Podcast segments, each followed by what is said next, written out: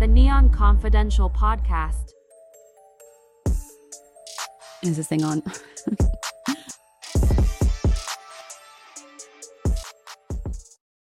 Welcome back to the Neon Confidential podcast. Today, I am so stoked to bring you all the man, the myth, and the legendary Mad Maxx Crosby, arguably the face of the Las Vegas Raiders. Number 98 has made quite a name for himself on the field and was just ranked number 17 by the NFL and the top 100 players of 2023. And it is obviously well earned just from his impressive stats. But today, we uncover the man under the jersey, and really, he is just such a force. He has like this unique kind of calmness to his demeanor. And I think the only way you become that way is from having the conviction to back it up through putting in all the hard work and effort. So today we're stepping into the world of the NFL and into Maxx's mindset that is behind his journey to greatness. We talk about his rigorous schedule, and anyone who knows me knows I love a routine, and this guy out routines me, maintaining productivity on and off the field, his musical adventures with none other than Post Malone and the courageous decision that he made to seek sobriety, which is coincidentally a journey I recently started as well. And hearing and seeing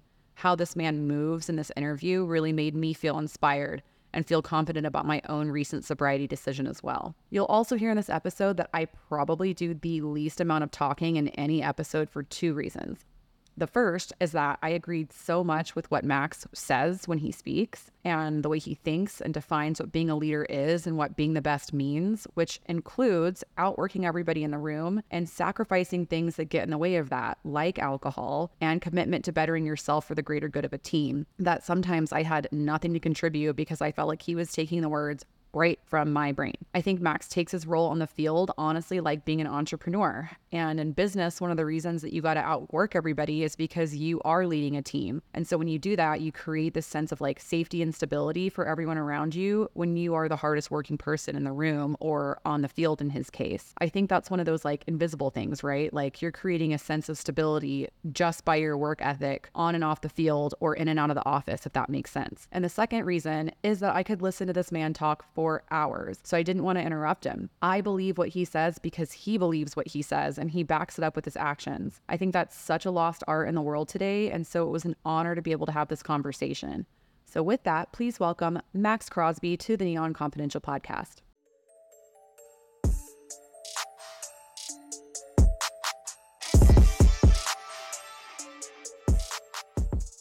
Ladies and gentlemen, please welcome Maxx Crosby to the Neon Confidential podcast. Oh yeah. Thank yeah. you so much for coming in. I appreciate it. Okay, so how was the UFC fight? Because we both went to fight night on Saturday, Yeah. and I knew you were there because they showed you on the jumbotron, and right as as Trump is like walking past. Yeah. So what was that like for you? Um, it was wild. You know, uh, I met him before.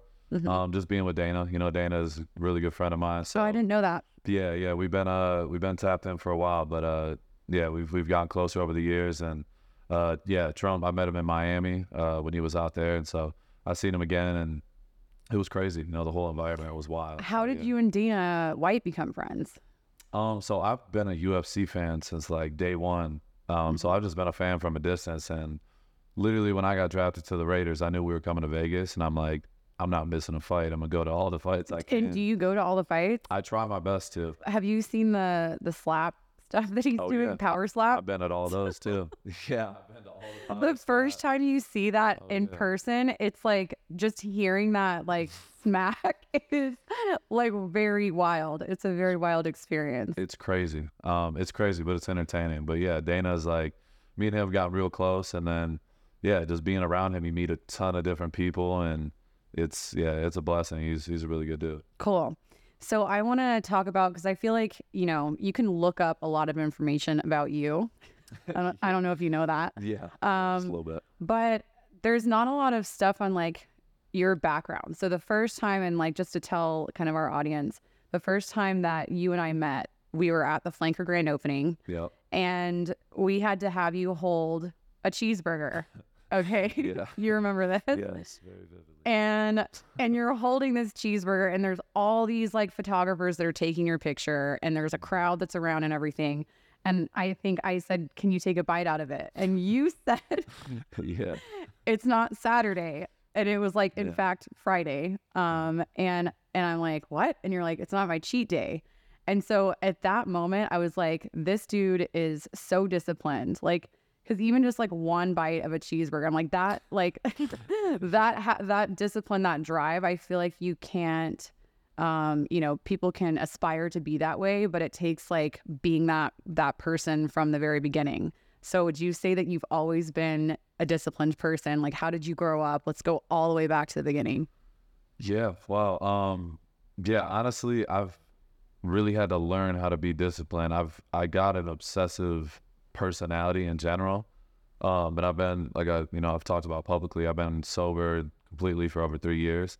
And I have a very, you know, obsessive, addictive personality. So like when it comes to good things or bad, like in the past I you know, had a lot of things like drinking and smoking and doing all that. And like once I, I can't just have one beer. It was always, you know, above and beyond.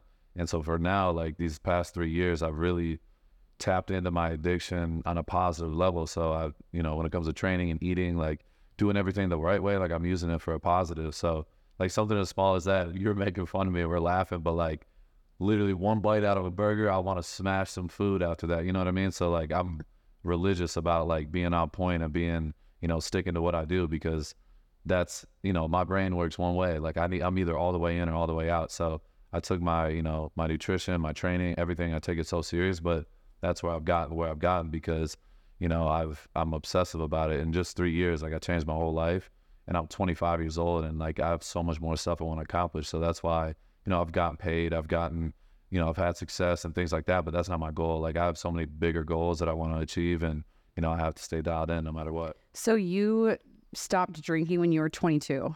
20 i think i was 21 actually yeah. And so did you feel like if you have that addictive personality, did you feel like it was like an issue or were you just because of your athleticism and your sport, you like recognized it quick? Was there some sort of like rehab involved or you just you were like, you know what, this isn't working, I'm gonna cut it off? Yeah, no, I had to do the whole the whole deal. I went rehab, sober living, all that. What caused that? Was there like a big wake up call that you were or was did you have like a your friends and family were recognizing it? Oh yeah, honestly, it was just like it was me, like literally waking up like feeling terrible, look myself in the mirror. I'm like, this is just not gonna work. You know what I mean? I can't keep doing this. And yeah, I basically I hit up everybody close to me. I'm like, listen, I need to I need help. And it was the best decision I ever made. You know, going out to rehab. Went to LA, did my rehab there in Hollywood.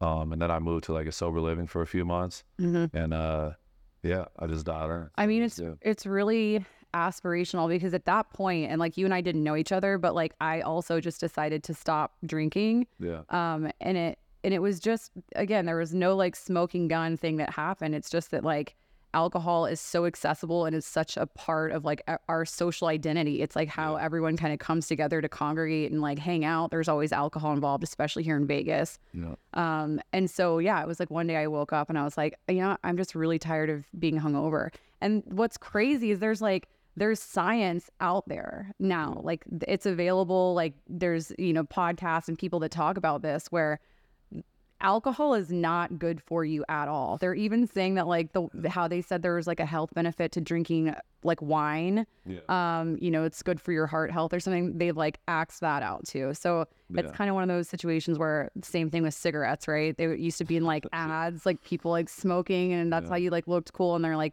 cigarettes are bad for you, so that stopped. But now it's like, um, do you listen to Doc Amen at all? I've heard of him. Yeah, I've seen a couple of. He's yeah. done like hundreds of thousands of brain scans Yeah. and he's like saying alcohol is bad for you. So for me, it's like if I'm ingesting this knowledge, Yeah. like I feel like it's just pure stupidity to continue like poisoning your your brain. You know, it's like and especially for you guys, you have to be so dialed in with your the work that you do that it's not good. It's just any amount of it's detrimental. But there's not a lot of athletes that abstain. So I think that that's Yeah. really inspirational. No, I appreciate that. Yeah, Yeah. and you're 100 percent true. Like 100 percent right about that. Like, it's not easy. Like to not drink and do all that. Like I'm not gonna sit here and be like, yeah, life is super easy. It's like, yep, I just put it down and it is what it is. But like I have such a great team around me, and I have a routine, just like my football routine, my training, my eating. Like I gotta have everything dialed in, and like for me, that's my personality. That's how I operate. Like I need to be. I'm either all the way in or all the way out, and so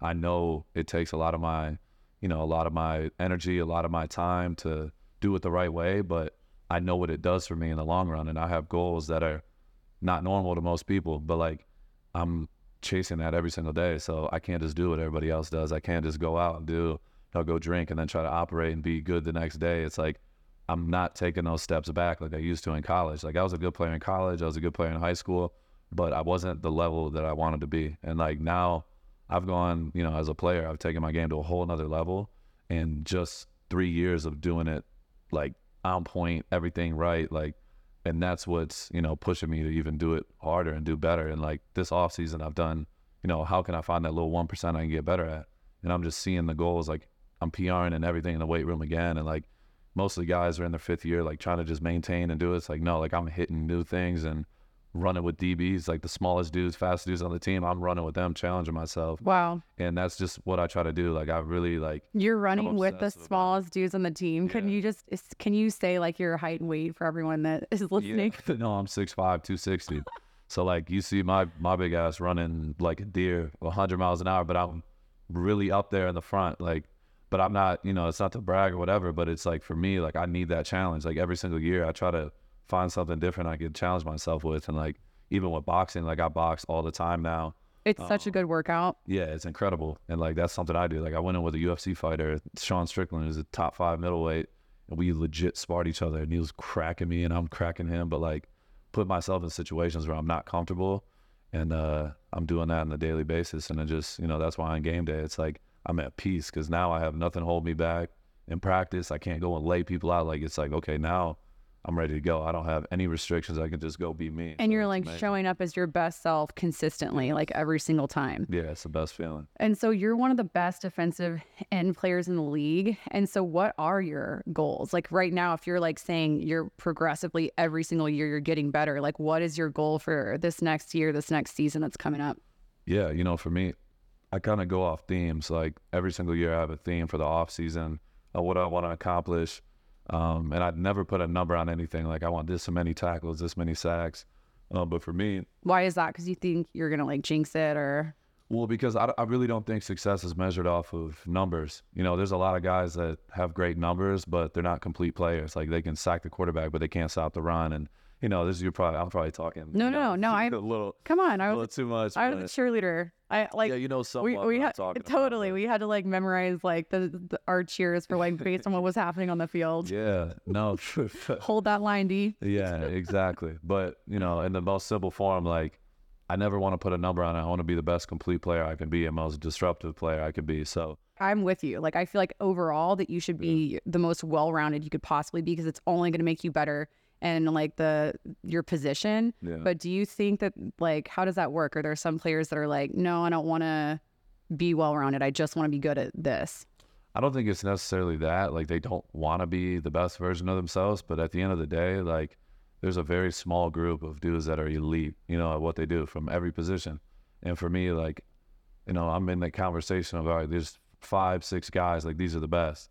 And that's where I want to be. But now it's like, how can I take that next step? And, you know, for those guys like that talk about it, there's a lot of guys that talk about it. It's in business, it's in anything. Like you can say, Yeah, I want to be a millionaire, I want to do this and all that, but if you're not doing it consistent, like on a daily basis, you're not gonna get it. And like I've been on both sides. Like early in my career, when I was young and I was still partying and doing that shit, like I wasn't the best version of myself. I believed in my head, like, yeah, I want to be the best, but I was still going out and bullshitting and then hung over on Monday. And it's like doing that, I'm taking steps back and I was never able to fully reach my potential. And like I still haven't reached my full potential, but like I know what I'm doing is working and like not everybody's like that. Not everybody thinks that way. Like you got to really put the work in, and it's really hard to do it every single day. Like guys can do it for a month, three months, whatever. But like if you do it for years, you do it three, five, seven, ten years, like then you look back and you just you're accomplishing all these goals, and they don't seem like it's not like oh my god, he's I'm doing it. It's like no, I'm, it's just happening because that's what I do. That's what I am. You just live it every single day.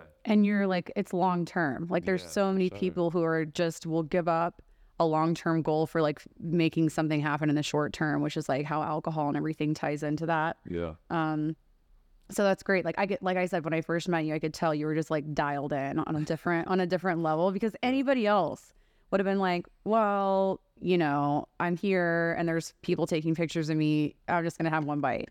Yeah. And the fact that you're like, no, I was like, damn, like, but I, I respected it though. Even though, you know, we got to get you back into flanker and actually eat one of the burgers that you were holding. Saturday, night. Saturday nights. Yeah. Saturday's cheat, cheat day. Yeah. So, how did you get into football? I've seen some of your stuff that you post on Instagram, and you've you play basketball as well. So, like, how did you like get into sports? How did that happen? Um, so my dad, you know, my dad was he played football and basketball as a kid. Um, that's something that I fell in love with since day one. You know, everybody has their own passions and what they love. Like from day one, I was obsessed with sports. So I started playing basketball in first grade because that was the first year they allowed me to play, and then second grade was the first year I was allowed to play tackle. So I've been playing football since second grade, and uh, Were you always like a big person?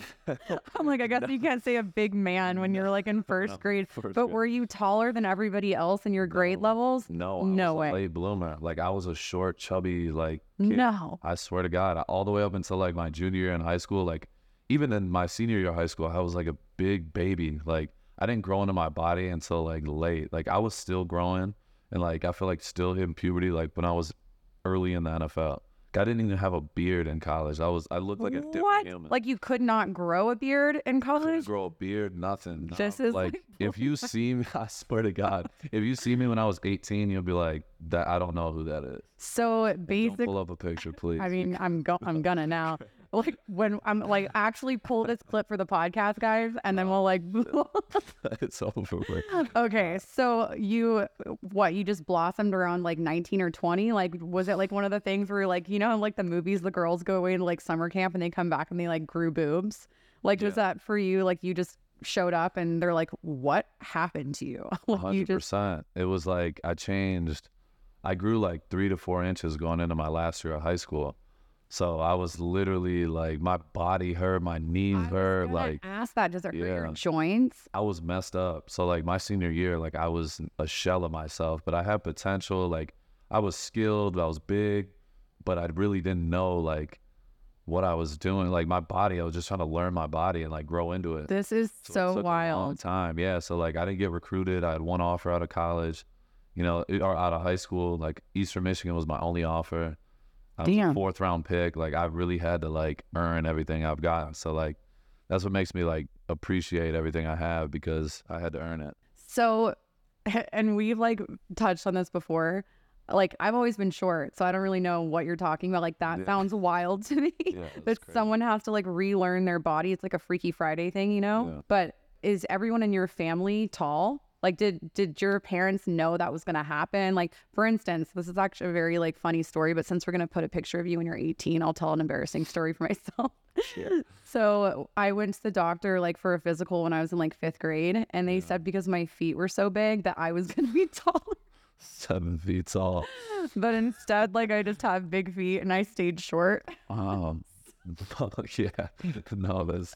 I But think it- everybody's different though. Like But it really did help with like, you know, beam and everything. Because my feet are more like long. So I could like I feel like I had more like grip or more traction, but I also was very short, so I could like whip around faster and stuff. yeah, wow. So we talked about that where it's like a chicken or the egg concept. Like, did you become good at sports because of like your build? Or do you think that like you were always good at sports and then you just shot up and like you said, you had to like adjust and you just kept that athletic ability? Um, that's a good question. Honestly, yeah, I feel like it helped when I was less athletic. Like I had to have skill. Like even in basketball and football, like I always had like natural like skill when it came to even like as a bigger kid, like I was a chunkier kid, but I knew how to dribble and shoot the ball. And like when I played football when I was younger, I wasn't the fastest kid, but like I knew what to do with the ball in my hand. So like there was different things that I was better at, but I always, you know, I feel like helped me the most was like playing all the sports. Like I played basketball first, and I played football.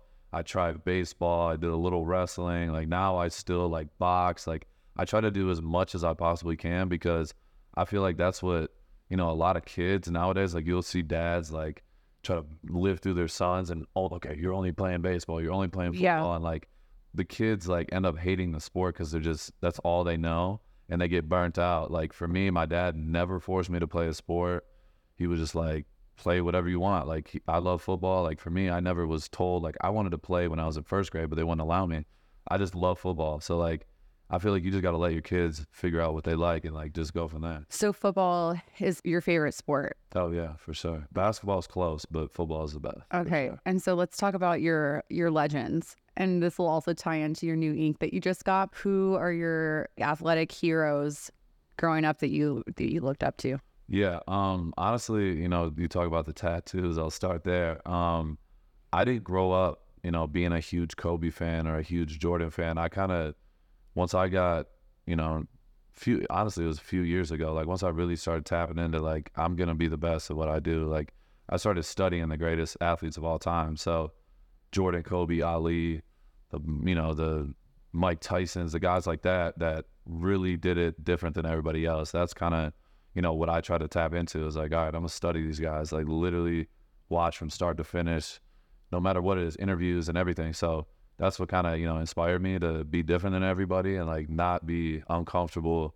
being different. Like I don't carry myself like everybody else. Like when I'm on the field, like I'm in a whole different space. Like I'm chill, laid back when I'm at the house and doing whatever. But like when I'm in the zone, like I'm training football, like I'm a different person. Describe that switch. You have to hype yourself up before you get out on the field, or is it like as soon as you step on, you just become honestly, like especially on the field, like I'm super competitive. So like no matter what it is, I could be playing video games or I could it could be the most simple thing I'm trying to win. I don't care if I'm going against kids or whatever. Like I'll do kids camps and I'm out there catching balls, catching touchdowns and doing whatever. But like I can't like it's almost it, like when I was younger, it was to a fault. Like if I would lose, like I was a sore loser. Like I would want to fight if I lost.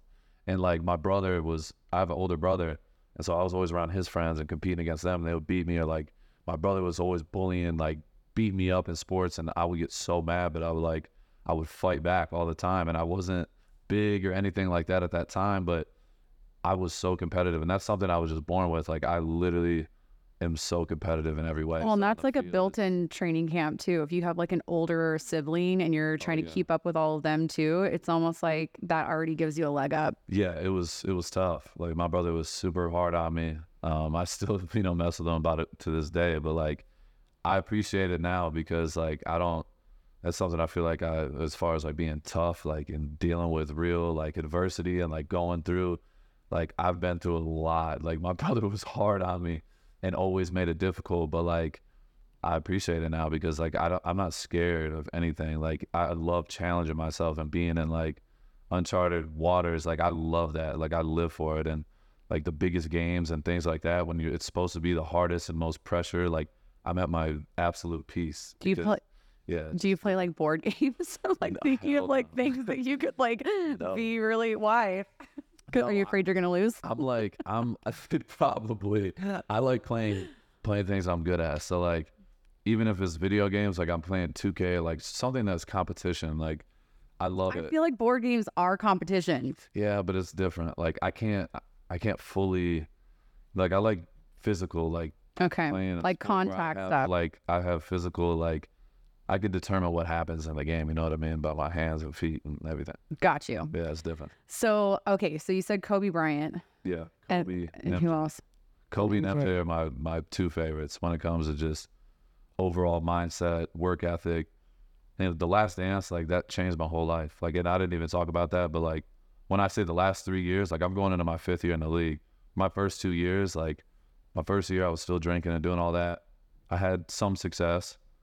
But my second year, COVID hit. I was coming out of rehab. Like I wasn't. I had. I like took a step back in a way, and I wasn't the player I was wanting to be. I was battling injuries, and like after that year, I had to get surgery. My shoulder, you know, had to get repaired. My hand was broken the whole year. Like I had to get that fixed. And then I literally went to LA. I was there for three days, and I was waiting to get surgery. And I watched The Last Dance from start to finish. And I was like, I'm going back, and I'm changing everything. Like I'm gonna go to the nutritionist, the strength coach. Like I'm doing it the right way. I don't care. Like I don't want to be a good story. Yeah, he went to Eastern Michigan. You know, had a decent career. Like no, I want to be the best. Like why not me? There's those guys like that change history. Those dudes literally give it everything they have, and like why can't it be me? I don't I don't understand why people more people don't think that way. But it's hard as hell. But like you could ask, you know, I don't just talk about it. Say I do this. Like if you walk in the building and ask my coaches, the GM, I don't care who it is, the janitor, who's in the building the most, who's the first guy, who's going hardest practice. Like I guarantee you they'll say me. And like I say that with confidence because I do it every single day, and like that's what I want to do. I want to be the best at what I do. There has to be truth behind that because you said it with so much conviction. And actually, when you were talking about um, that you went and studied, you know, all these legends and these people who are aspirational for you, I was just thinking that I'm like, God, these days it's so easy to do that too because they have documentaries. Yeah. And I mean, that's what they're there for, right? And the other part of that is I feel like we live in a society now where people don't idolize athletes like they used to. Yeah. Like, you know, in the 80s, it was like whoever's on like the Wheaties box or and like Olympians, and those people Yeah. were like who people idolized. And so now with this surge of social media, and there's like a lot of people who I wouldn't say that they don't have talent, but certainly not like athletic ability. you know, it's like Yeah. I don't want to like dump on anyone, but I real, but I do think that like it is the hardest thing to do to be a disciplined athlete Yeah. um because you it's like a it's a grind you know 24 7 you're constantly like putting your body uh, and your mind through so much um, in order to achieve you know a, a result like comp- competition like you said Yeah. So- No, I think I think you're right. Like honestly, I feel like nowadays, especially like the kids see all the TikToks, Instagram, all that stuff, but they think like success is okay. I can make a video, go viral, get a bunch of money, and I made it. And that's like kids have that goal now. Like it's crazy. Um, but for me, like that's not how I was raised. Like my dad to this day is still hands and knees working like hard as hell. And he'll do that till the day he dies. Like that's how he is.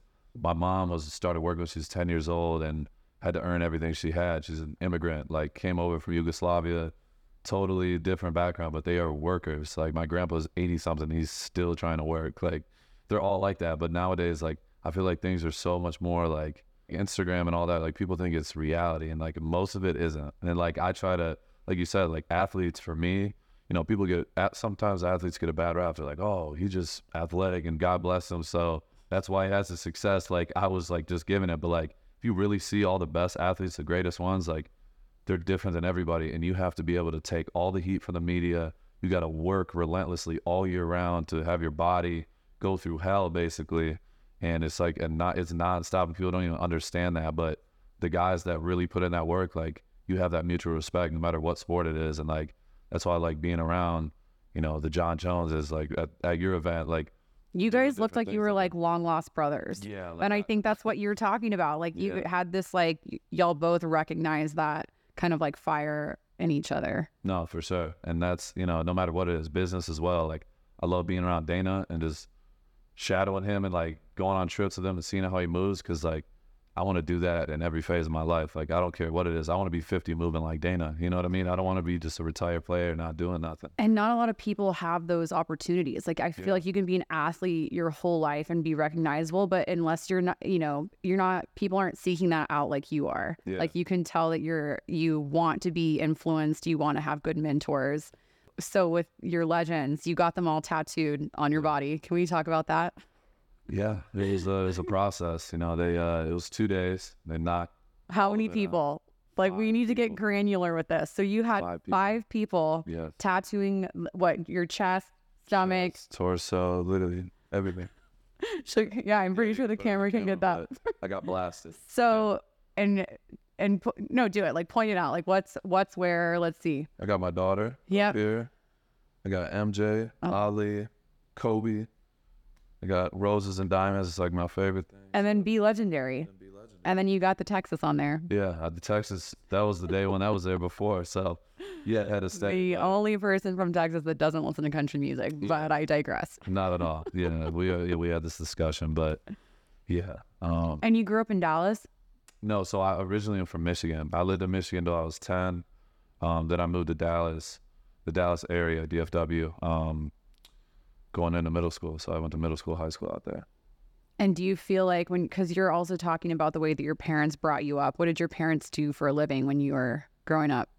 So my dad, he was in the mortgage uh, business when I when I was younger. Um, my mom took pictures, and now my dad, you know, he started his own like his own business. He was doing like tile uh, tile removal and you know cl- like floors basically and like demolition stuff. And now he's doing like power wash stuff and doing all different type. Like he's a hands on type of dude, but he's smart as hell. Right. Um, but he didn't love that more. You know, he didn't love the mortgage world. And like at that time, like everything went downhill, like in 2007. So like we ended up coming to Texas. We lived with my grandparents um, for a year, and then we ended up staying in Texas and everything. And my mom, you know, she was taking pictures. You know, she was working. She was working as a waitress. Like even when I was in high school, like trying to, they were just working, trying to keep everything afloat, make it like not the kids not feel it, and like Right. they always found a way, and like that's why I always like you know appreciate them for for doing that. I feel like that has so much to do too with how kids grow up because you think that like you don't realize what's going on, but you're able to see that like they're working that hard. Yeah, And like you said, like if they had to earn everything, then like you have to earn everything. And so you can tell that translates to football for you for sure. definitely. I heard a little secret. Oh, good. Here we go. So saying that you grew up in Texas, do you know Post Malone? Yeah. How do you know Post Malone? So I lived in Colleyville.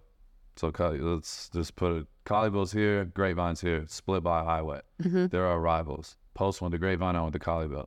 So he's my brother's grade. Post Malone, I didn't know him like personally at that level when I was in high school. Like I didn't whatever. Like I've met him a couple times, but it wasn't like that.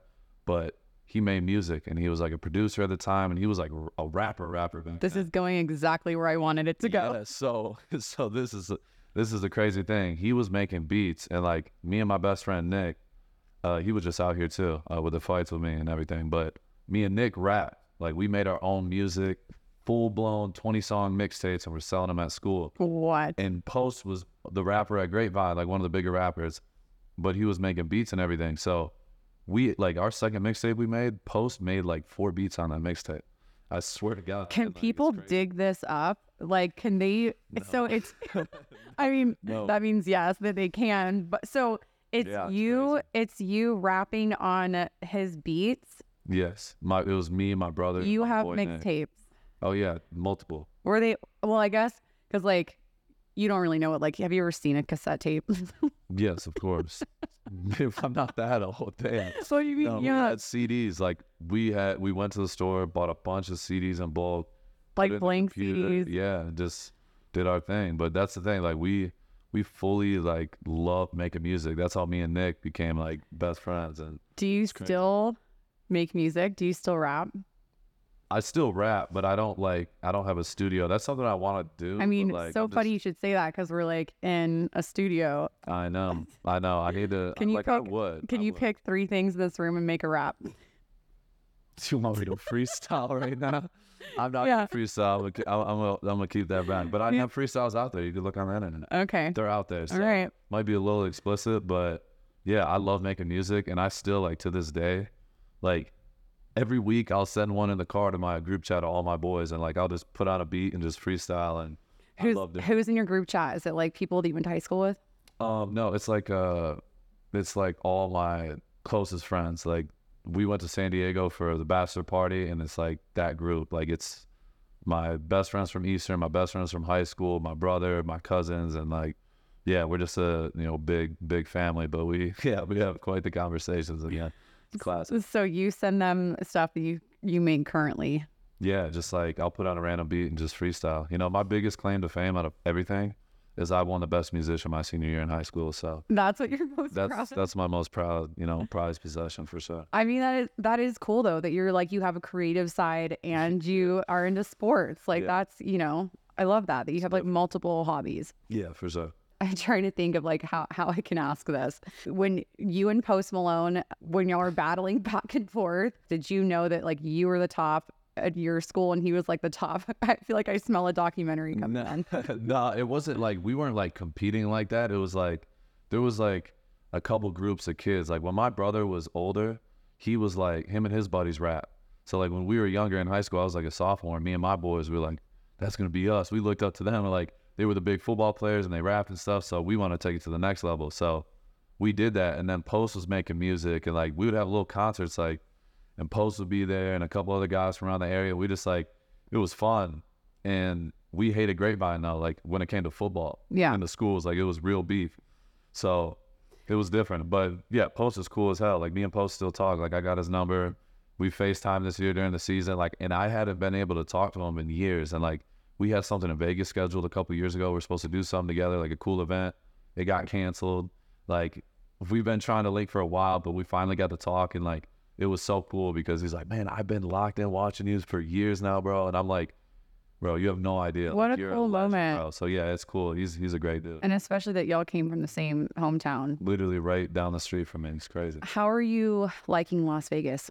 I love it. I love it. I've been here three years. I literally want to stay here for for a long The time. The heat doesn't bother you? The heat sucks. I'm not gonna lie. Like I need chapstick, gum, all times. But besides that, it's uh it's amazing. You know, everything's it's like smaller than people think, Yeah. and you can do whatever. Like if you want to be a family man, be low key, like you can do that. If you want to go have fun, you can do that. It's all like right there. So I feel like it's the best of everything. I feel like Texas, growing up in Texas too, lends itself to that. Like, I've been here for 12 years and we, like, I've seen this city when there was no sports teams at all. Yeah. And it's like, it sucks, like, because that's kind of what you do. Like, growing up in Texas, you like go watch football games. So, like, when we got an NFL team here, I was like very excited, but also it, you know, the, the towns are a little smaller. Everyone kind of knows everyone's business. And like Ve- Vegas gets like that a little bit, you know, it's like, yeah. A little a little big town kind of situation. Definitely. Yeah. Everybody knows each other for sure. Totally. After high school, describe what happened. Like you got when you went to college and got your first offer. Yeah, I uh I got my offer from Eastern right before my senior year. So I hadn't even played defensive end at all. So I No got way. offer. Yeah, it was crazy. Like I had that big growth spurt and I went to an Eastern camp and I was like, I'm originally from Michigan. They're D one. Like they were horrible at the time, but I was like, I just want a D one offer. Like that's all that matters. And I went there, I got the offer. Two weeks later I committed. I got to play my senior year. I already knew I was going D one. Like that's all that mattered to me. And uh, I went to Eastern and yeah, it was it was awesome. I love my experience. I, I just went back a couple weeks ago and got to talk to the guys and they I they saw that surprised you. me with the big ring of honor thing. Yeah. So ex- explain that. What is that? Yeah, so um, they have a ring of honor, obviously, like every other school. But like for us, like you gotta either be an All American or like have a have to be drafted and have a certain amount of years in the league, something like that.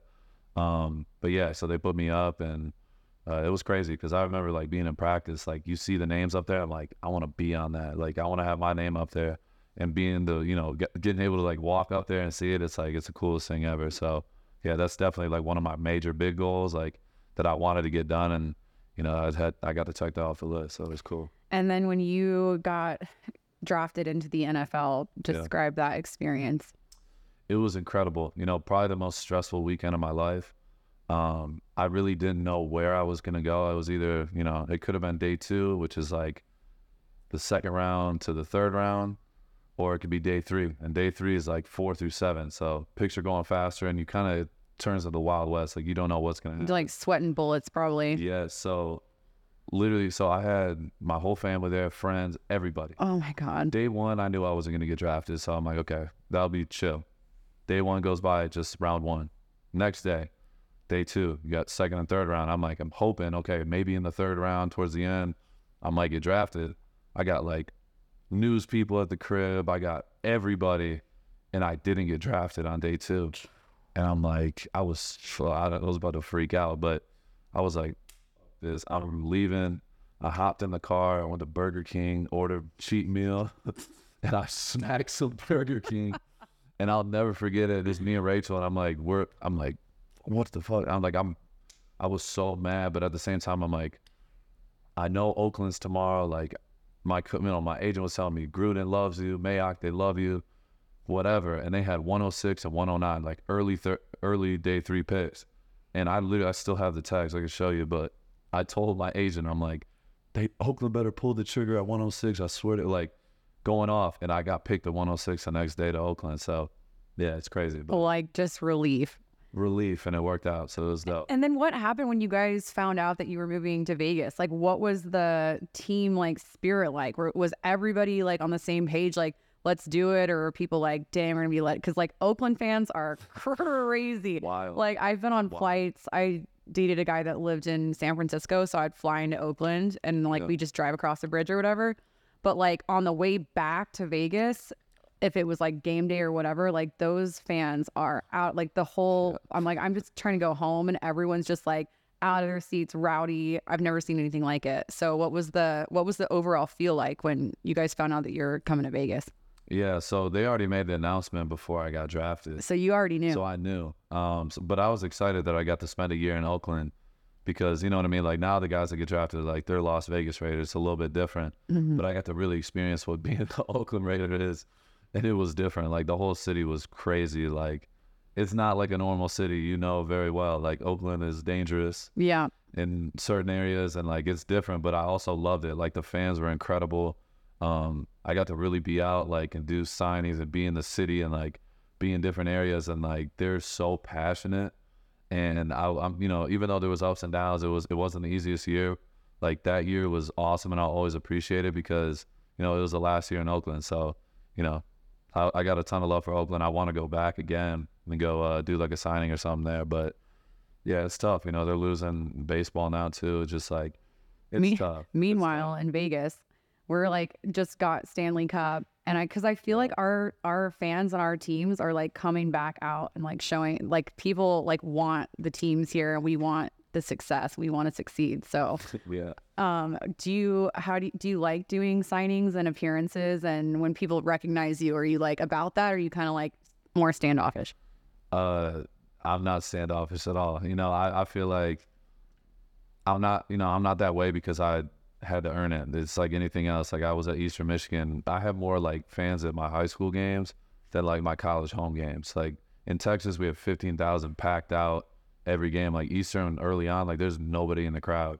Um, so, Wow. yeah, it was just different. So like I always wanted to play and be in the position I am now. So like doesn't matter. Even if I walk through a casino, like a bunch of kids come out, like I'm gonna sign everything. Like there might be a moment like I'm in emergency, I gotta get out of there where I don't sign something, but like I'm trying to sign and take pictures with everybody because I appreciate and I'm grateful for where I'm at. Like I feel like it's lame to just stand off some kids or like you know what I mean. It could make their world. Like they'll talk about that meeting that one athlete and tell everybody they know For sure. forever. Like, yeah, Maxx. They either have one impression, like Maxx Crosby is the coolest man. Like, I want that to be, you know, what people say about me when I'm not in the room. I don't want them to be like, yeah, Maxx was, you know, he stiff armed me and just didn't take a picture with me when I was a kid. Like, I'll never want to be that guy. And I like made that ode to myself. Like ever since I got in the league, like I'm gonna go out, be in the community. I'm gonna be with the kids. I'm gonna do stuff with.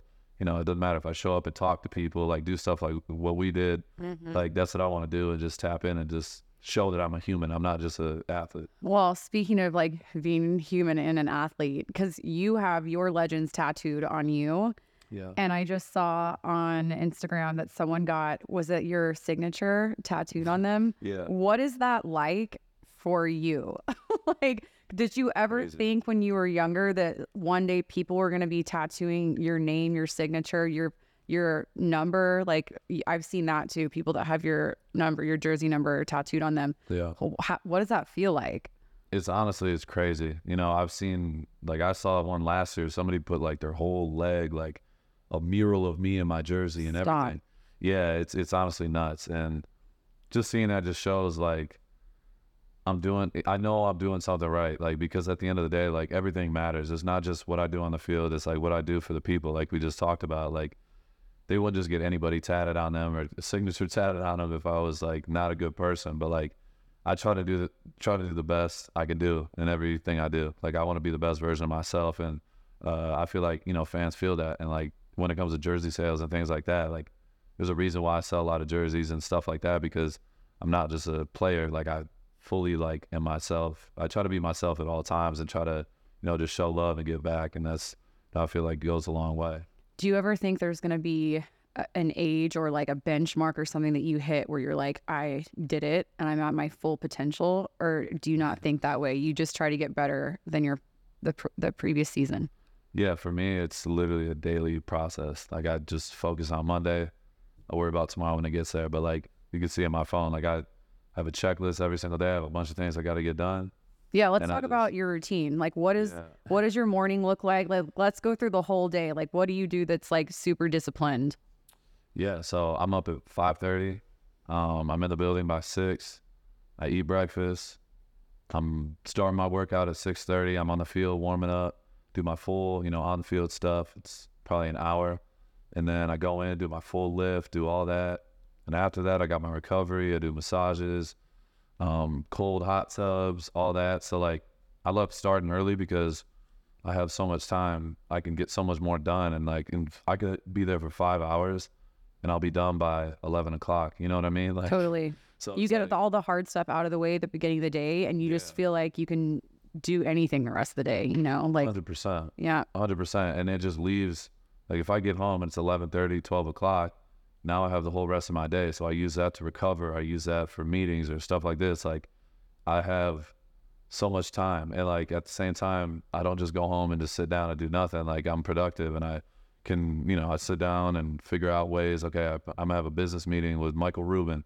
I'm gonna schedule that. Like I got one on Wednesday, so that's a big deal for me. So I'm gonna make sure I'm done and getting everything out the way, so I can just schedule it out and I have, you know, my routine, which I do, and that's food as well. Like staying tapped in, doing everything at a certain time because like I'm at, I'm on the clock at all times. Like I'm gonna do this. I love that. Five. I'm gonna do this at two. Like my food, I eat a breakfast at six, snack at eleven, lunch at two, snack at four, dinner at six thirty every day. Same thing. Perfect protein. Perfect, like, amount of consistency is Yeah. key. And so, do you, do you have someone cooking your meals for you? Yes, I pay for meal prep through the team, so they do a great job. They work with me um, as far as you know what I need and how much protein, how many calories, and all that. How much protein do you consume? Isn't it supposed to be a gram for how much you weigh? So, do you have Something like yeah, I don't know. They have like I have a nutritionist. He does all that and lays it out. He knows the science behind everything, but I just know exactly what I need to eat. what's what- like a like? Let's walk through some meals. Yeah. Like, what's like? What are you eating today? I haven't even looked. Um, it's in my literally in my car. Right Okay, so what did you do yesterday? Yesterday, it's usually it's the same thing. It's like either chicken, rice, vegetables. My snacks are like like my early morning snacks are like something with a little bit more sugar. Like protein wise, it'll be like granola, chocolate, little bars or something like that. And then, you know, I'm always hydrating like crazy throughout the day.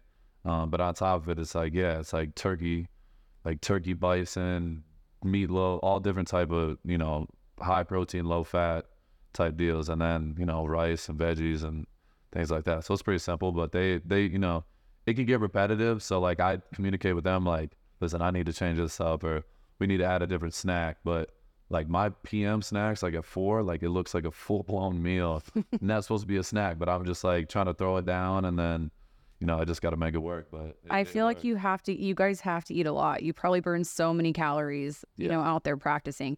And so that's what you guys are doing right now. You're like you're still practicing before season starts. Is the training regimen the same now as it is during the season? Uh, no, right now. So we finished OTAs a few weeks back. Um, so right now it's we're technically off until July 25th. So for me, like I go with my my strength staff. Like I do this all through the Raiders. I got my strength staff, my nutritionist, my cooks, all that. Like we have a full plan at the beginning of the off season. So I start January 30th and we go all the way to July 25th. And like it's already planned out of exactly what I'm gonna. So do. you're like off, like you're not playing Yeah, games, but like you're still. chilling. Do people do that? Some people do. Some people are different. Like we don't even start OTAs till like mid-April. So like season ends in January. You have like three months off. It's basically like how seriously you take yourself. Yeah, it's like what do you want to get out of it? You get what you put into it. So for me, like season end January fifteenth or or no, it's January eleventh. I start training January thirtieth, and I'm I've been going for over six months now. I've been nonstop, But that's what makes you the best. hundred percent. So let's talk about contracts. When you got drafted, you got your contract. Yeah. Do you? I mean, I'm sure you know that this is like a thing that people talk about. That Yeah. like sometimes like there's these athletes and you guys are young Yeah. and you don't know how to like manage money all the way. Yeah, for sure. So describe like how do you keep yourself like in check? Is there somebody that manages that stuff for you? Kind of like with, you know, diet where you've got a cheat day. Is there like stuff where you're like, you know this is gonna be some stupid shit to buy, but like Yeah. you're gonna do it? No, that's a good point. You know, I feel like, you know, the best advice I've gotten has just been, you know, from honestly, Shaq is like probably the biggest dude I look up to, literally and figuratively. But like just watching, you know, his interviews and stuff, that guy, like, he talks about it all the time. And He's like, everybody in his circle is smarter than him. And like, that's what I tell the young guys. Like, you got to keep your circle, like, people that are motivated and disciplined and have big aspirations and are successful.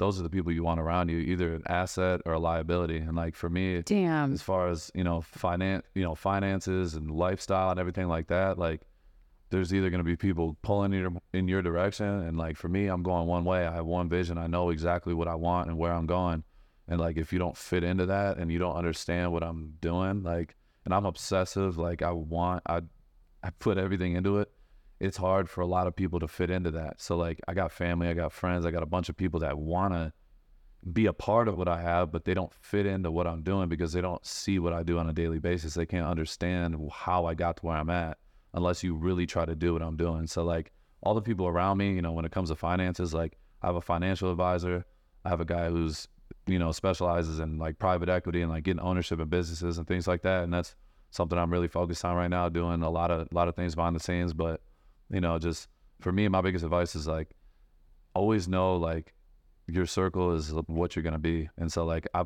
you know, this whole off season, like I've had to really cut people off and I've had to make hard decisions when it comes to the people around me, but it's been incredible. Like, like I said, like being around Dana and like being good, you know, me and Michael Rubin have been, you know, getting a lot closer. Like a lot of people like that. Those, those are the people I want to be around because I want to be like those guys. Like I want to be doing that when I'm 50. You know what I mean? Not just sitting at home, like, you know, scared to blow, you know, mess my money up, just NFL money. Like I want to have money off the field and, and on the field. And I see that so much, especially like being a publicist and having a book you know retired athletes in yeah. like they they blow through their money yeah it's crazy and so it's you got to be smart it's cool that you recognize that so early on in your career and then also like you said it's so much more to it than just you know how much money you have it's like the people you surround yourself with yeah. and boundaries has been it's it's a hard thing for anyone to learn you know especially for sure. family you kind of grow up like you know that um, blood's thicker than water and and and that kind of thing but at the end of the day if it doesn't fit into where you're going that just can't be the case and it's it's good that you're speaking on that because i feel like a lot of people feel like with family or you know people they've known for their whole lives that they're tied to people yeah. when like sometimes boundaries will just save you more than anything you know that's, that's honestly it's like the most revealing thing like like you said like even with family or your close day one friends like at the end of the day, when money comes into the conversation, like nobody's ever been around the type of money like that I've been able to make, and I haven't either. So it's not like I went to school for business and I know everything I'm doing. That's why I talk about having people around me that know what they're doing. But at the same time, there's the people that were with you before you had it, and their whole relationship and way they act around is different, and like Ugh. they don't understand like what it takes, and like they don't understand that money doesn't just last forever and it's unlimited money and all right, I owe you this because you're my boy. Like, no, like I earned it myself. You were not Jesus. there with me at five in the morning. You're not there right now when I'm up at five in the morning. Like, for me, I've earned everything I've gotten, and so I take it really serious. And like, that's another thing like I didn't say, but like, you gotta have a budget.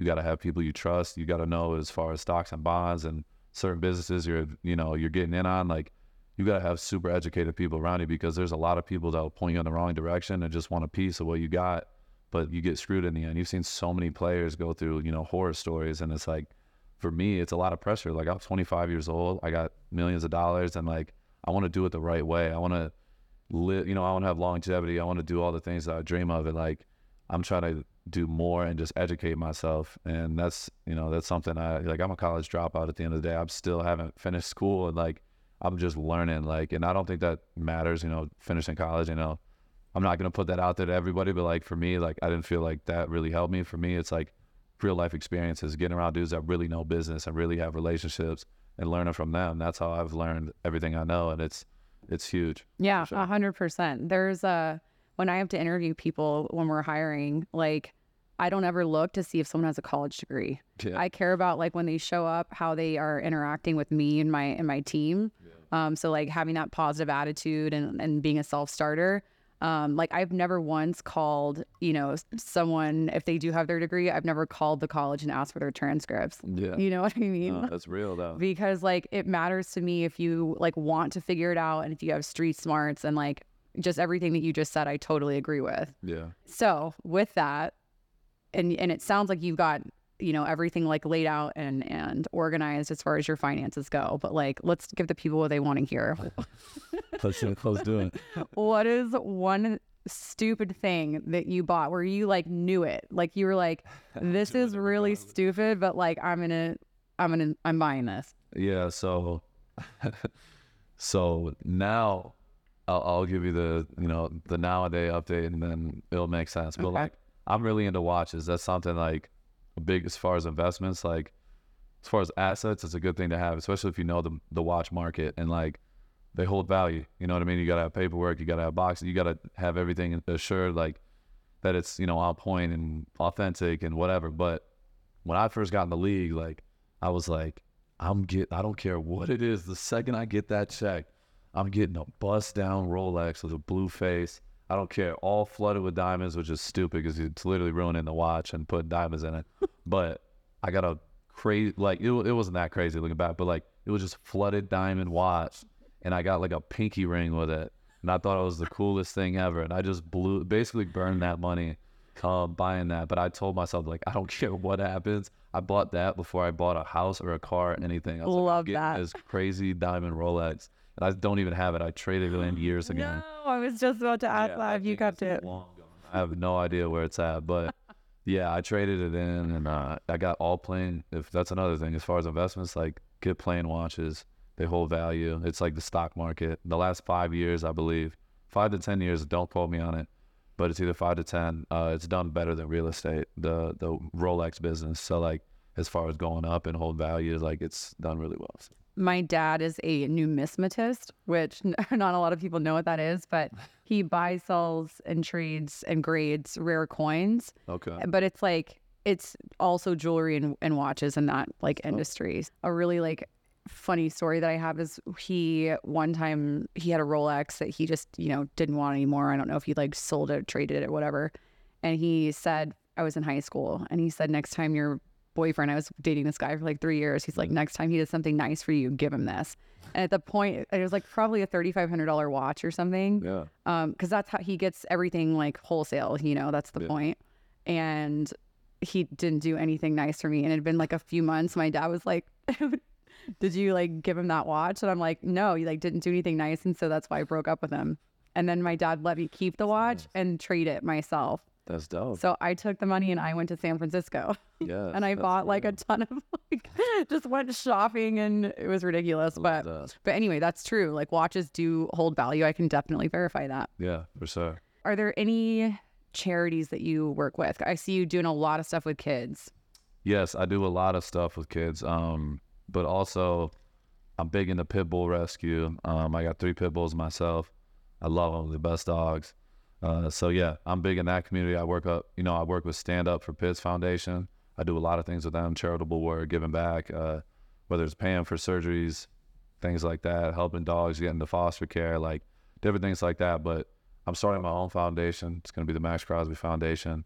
Uh, we're going to tap into all different type of stuff from animal rescue to um, addiction awareness, uh, all different type of stuff. We're covering all type of grounds, but it's coming out soon, and uh, we're we're you know we're trying to get it rolling before camp starts. So yeah, I'm fired up about it. And like any fundraisers on the horizon, or is that like part of the plan for that? Yeah, there's a ton of stuff. Like we just, you know, we've been having a lot of meetings and we're getting everything in line and like I've shared a lot of my ideas and what I want to do and you know, even, you know, back home in Michigan or in Texas, like I got a lot of things I want to want to do and hope, you know, give back. So that's something that's really important to me is giving back because I feel like at the end of the day, like it all comes back, you know, twofold and I feel like doing things right, like even if it's the smallest thing from like going to a restaurant and having a waitress, like I don't care what restaurant. I don't care if I pay ten bucks for a meal. Like I'm tipping five hundred bucks every time. Do you really? Every time I went, I swear to God. But it's like I have the ability to do it, but I, I love it because the reaction is like I love the reaction every single time, and like I don't know what that waitress is going through. Like I just went back to Eastern, and this waitress, she was I think forties or fifties, and I paid her like a ten dollar meal, and I tipped her five hundred bucks, and like she reached out to me on Instagram, and was like, "You literally made my world," and like little things like that is what it's all about. And like it could be a waitress who's 18 years old. Like that 500 bucks is like that is Gold. You hit the you know It's like a watch. yeah, it's literally the same thing. So like I really try to, no matter what it is, I always try to tip at wage, you know, at restaurants at least 500 bucks, sometimes even more. But yeah, that's something I love doing. I was just about to say, like, you're such a good dude, but like, I also don't want it to seem like just because you're giving people 500 bucks that that's what makes you a good dude. Like, this whole conversation is like, I mean, you're just dialed in. Like, I like I knew it from the moment that I met you that you were, but just everything that you've said in this conversation, like, you're so you're smart with your money. You're like like like you said, it's like anything that you're gonna do, you're gonna give it hundred percent. And I can tell. And I think, I mean, everyone's excited to see you on the field this season for sure. Like that's gonna be great, especially after this conversation. Yeah, I'm fired up. We got two weeks till camp, so yeah, I'm I'm fired up. I appreciate you having me on. Everything was incredible. Yeah. And yeah, for me, I just want to give back and, and do right and be the best version of myself. That's all I try to do on a daily basis. Well, I'm so glad that you took the time to come in here. Tell everybody where they can find you. Instagram, Twitter. Um, Twitter's at Crosby Maxx. Instagram at Maxx Crosby, two X's. Um, Are you active on Twitter? I haven't looked. Yeah, I'm active on Are you? Yeah, a little bit. Um, can we do a giveaway with one of your jerseys? Absolutely. Let's do it. Okay. Absolutely. So, in order to enter, please make sure that you're following Maxx Crosby on Instagram Oh, yeah. and Neon Confidential on Instagram. Comment when we post this your favorite part of today's episode, and that will be how you can be entered to win a Maxx Crosby signed jersey. Thank you so much for coming in. This is such a good conversation. Absolutely. Thanks so much. I appreciate it.